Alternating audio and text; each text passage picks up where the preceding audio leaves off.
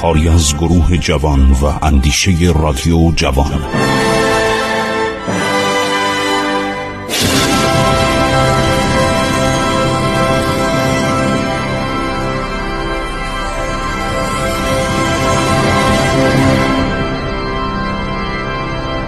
به نام خداوند بخشاینده مهربان. با سلام به حضور شما شنوندگان عزیز.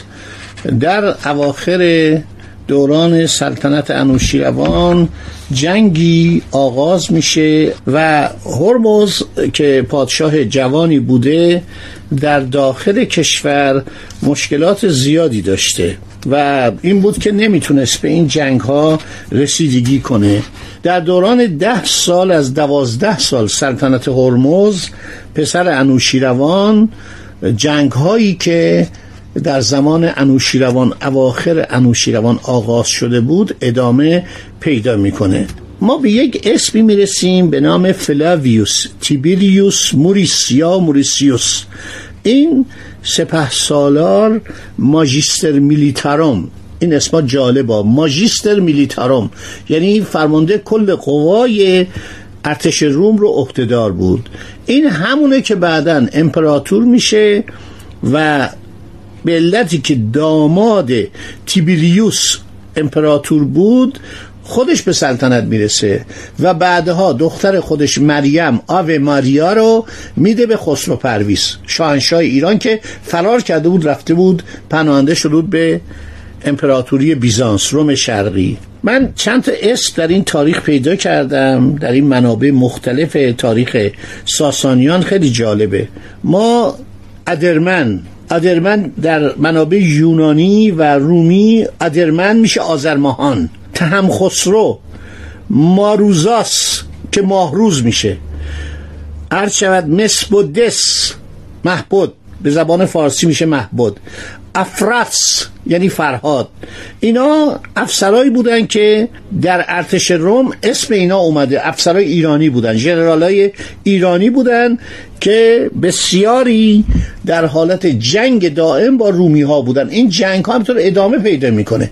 اواخر انوشیروان صلح جاودانی انوشیروان با جستینیان امپراتور روم به هم می‌خوره و بعدم که انوشیروان میمیره جانشینان جوستینیان مثل او سل دوست نبودن. جوستینیان با ایران کنار می اومد آدم خیلی متمدنی بود. به ایران هم خیلی احترام میذاشت. ولی جوستین که جانشینشه این مثل اون نبود و اینا سعی می‌کردن که ارمنستان و قسمت های قفقاز رو از ایران جدا کنن. ارتش روم در اون زمان هنوز ارتش بزرگی بود. ماجیستر میلیتاروم. ماجیستر میلیتاروم یعنی نیروبد ارتش سالار این خیلی مقام بالایی بوده. بعد اگزارخ. اگزارخ مثلا فکر کنید تقریبا میشه گفتش که سپه بود استراتکوس. استراتکوس یعنی سلشگر بعد لوگات سرتیب. جنرال های رومی در درجه سرتیب یا بریگادیر. الان به سرتیب میگن بریگادیر یعنی فرمانده تیپ بوده. نکات خیلی جالبی با در این کتاب ها پیدا می‌کنیم و این شهرهایی که بین ایران و بین امپراتوری روم بوده همیشه ما بود نزا بوده مثل تا زمان صفویه.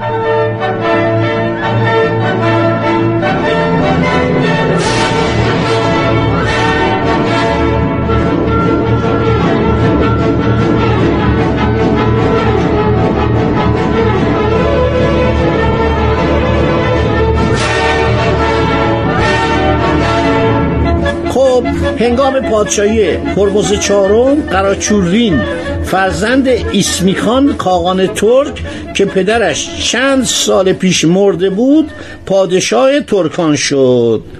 قراچورین با لقب تاردوشخان به جنگ با سپاهیان چینی حیاتله ایرانیان و اهل خوتن دست زد. حیاتله یا هیتالیان در آن زمان از دولت ایران فرمان برداری می‌کردند.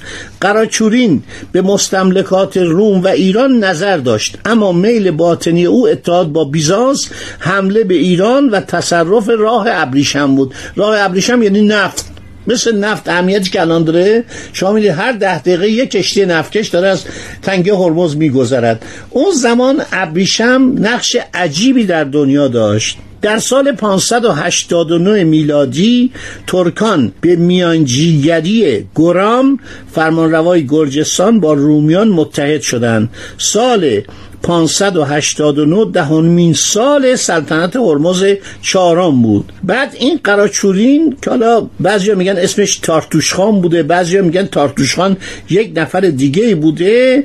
میان قراچولین و خانهای شرق و غرب که با هم اتحاد بسته بودن درگیری هایی رخ میده.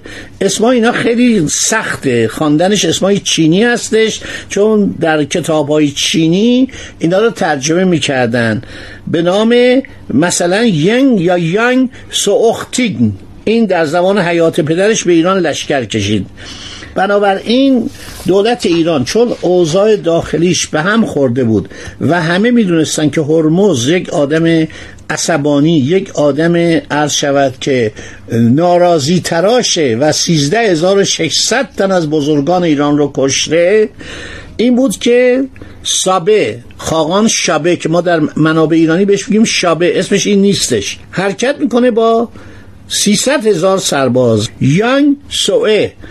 یا همون ساوه یا شابه نامه تحقیرآمیزی برای هرمز و بزرگ فرماتار یعنی نخست وزیر و بزرگان ایران میفرسته و میگه من کاری با شما ندارم من از ایران می‌خوام برم روما بگیرم.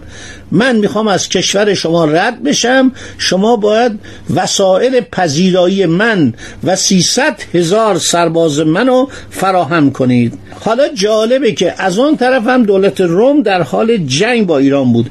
عباس احول و عمر ابن ازرق اینا شیوخ عرب بودن اینا هم در عربستان شروع کرده بودن به مستملکات ایران تا حدود کرانه های فراد حمله کرده بودند. لشکریان خزر گفتم یک قوم وحشی بودن بسیار شجاع و قوم بسیار خونخوار و غارتگر. اینا در قسمت های شمالی قفقاز بودن اینها از راه خزر و تنگه داریال به آران یا اران یا آلبانیا. اگر گفتید کجاست؟ قفقاز. همین جایی که بهش میگن جمهوری آذربایجان اینجا اسم تاریخیش آران بوده. آران و آلبانیا. اینجا حمله می‌کنن لشکریان خزر. تبری یک آدم فوقلاده ایه یعنی کتابی که نوشته کتاب تاریخ تبری پانزده جلد منتشر شده به زبان فارسی ترجمه شده. بسیار عالی است و تمام نکات رو یادآور شده تبری میگه سپاه ایران روی خودشون رو از دست داده بودن از مرزهای کشور چندان باید و شاید محافظت و نگهداری نمی کردن.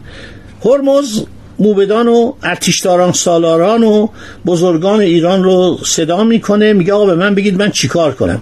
میگن با شیوخ عربستان صلح کن بهشون پاداش بده کالاهایی از اونها خریداری کن عرض شود که محبت بهشون بکن یه مقداری پول به اینا بدی برمیگردن. میگه با رومیان چیکار کنم؟ میگه با رومیان سالهاست قرنهاست ما زندگی کردیم با اینا صلح کن. خزران رو با فرستادن سپاهی به صفحات آتروپاتگان و افغاز بران و اجازه بده قناعمی رو که در قارت شمال باختر ایران به دست آورده بودن با خودشون ببرن. تمرکز سپاه رو بذار جنگ با یانگ سوه یا خاقان ساوه یا خاقان شابه که در ادبیات ایران میگن خاقان شابه. مردی کینتوزه خواهان انتقام از ایرانیان به جبران شکست های اصر انوشیروان و نابود کردن ایران شهر می‌خواد ایران رو نابود کنه. هرمز همین کار می‌کنه اعراب رو صلح می‌کنه با رومیان مذاکره می‌کنه و سربازان زیادی رو میفرسته و میرن خزران رو از ایران عرض شود که دور می‌کنن. هرمز یه آدم بدعنقی بوده. یعنی رفتار هرمز خیلی زشت بوده. یکی از سرداران بزرگش وهرام یا بهرام چوبینه. چرا می‌گفتن چوبین؟ چون قد بلندی داشت بدن بسیار استخوانی ورزشکاری. یعنی از بس این خوش ترکیب بود و بدنش مثل سنگ بود. یعنی آدم ورزیده ورزشکار شمشیرزن بهش می‌گفتن بهرام چوبین. یعنی مثل چوبه. عرض شود که مرزبان ارمنستان و آتروپادگان بود. آتروپادگان یا آتروپادگان همون آذربایجان بوده. مرزبان یعنی فرمانده کل نیروهای militares e از دودمان مشهور پارتی مهران بود. از اون هفت خانواده که عرض کردم چهار تاشون از پارتیان بودن اشکانیان بودن و سه تا از ساسانیان. این از اونها بود. هرمز آدم بدیه. برای اینکه این از خودش میرنجونه که این بعدا شورش می‌کنه. وقتی صداش می‌کنه اینا در کتابای مختلف اومده و میگه که من آماده دارم الان هفتاد هزار سرباز در اختیارتون بگذارم که این خاقان ترک رو از ایران دور کنیم. میگه دوازده هزار نفر من کافیه. میگه چرا؟ میگه من دوازده هزار نفر من آدمی که جنگجو باشه. تکاور باشه مثلا کماندو باشه به قول اروپایی ها من اینا ترجیح میدم بر سربازی که دوره ندیده باشه. سن اینا باید بالاتر از عرض شود که چل سال باشه. کمتر از چل سال من نمی‌خوام. هرمز با شگفتی به وهرام یادآور میشی که عده سپاهیان خاقان کمتر از 300 هزار تن نیست. بهرام شاهد میاره. میگه آقا رستم وقتی می‌رفت جنگ ببین این اساطیر بوده و موقع دیگه. این کتابا بوده. در اون زمان هم این کتابا رو مردم ایران میخوندن. گفته مگر رستم می‌رفت به جنگ در جنگ با سپاهیان افراسیاب سپاهیانش چقدر بودن؟ دوازده هزار نفر. من هفتاد هزار نفر نمی‌خوام. من دوازده هزار سرباز تکاور سرباز کماندو مثلا سرباز چریک به من بدید و من حرکت می‌کنم و مطمئن باشید که من با یگانهای ورزیده و ویژه‌ای که در ارتش ساسانی بوده این حرکت می‌کنه به سرعت خودشو به نواحی شمال خاوری خراسان میرسانه. خیلی خیلی جالبه که خاقان وقتی میاد ایران تعداد زیادی فیل جنگی داره و یکصد شیر ژیان آقا این خیلی جالبه. اینا ببینید منابع دقیق عرض تاریخ ایرانه. فردوسی میگه که وهرام چهل هزار تن سرباز با خودش برد. ولی منابع دیگه مثل اخبار التوال و مثل تبری میگن دوازده هزار نفر بیشتر نبرد. و جالبه که اینا وقتی وارد میشن فیل ها میان جلو. و شیرها رو میاره. یعنی خاقان شبه شیر. شیر اون موقع یک حیوانی بوده که در جنگ ازش استفاده می‌کردن. ولی ایرانی ها شیرها رو می‌کشن.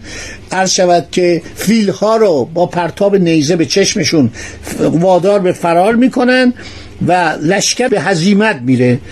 بهرام انضباط و ترتیب سختی در سپاه پدید آورده بود و در جنگ از سیاست قافلگیری استتار فریب دشمن وقت اندوختن به منظور اقوای دشمن بهره جسته بود. در نزدیک هرات جنگ میشه پیشتر وهرام خراد برزین را که فرستاده لایق و مجرب بود برای گفتگو فرستاد نزد خاقان ترک.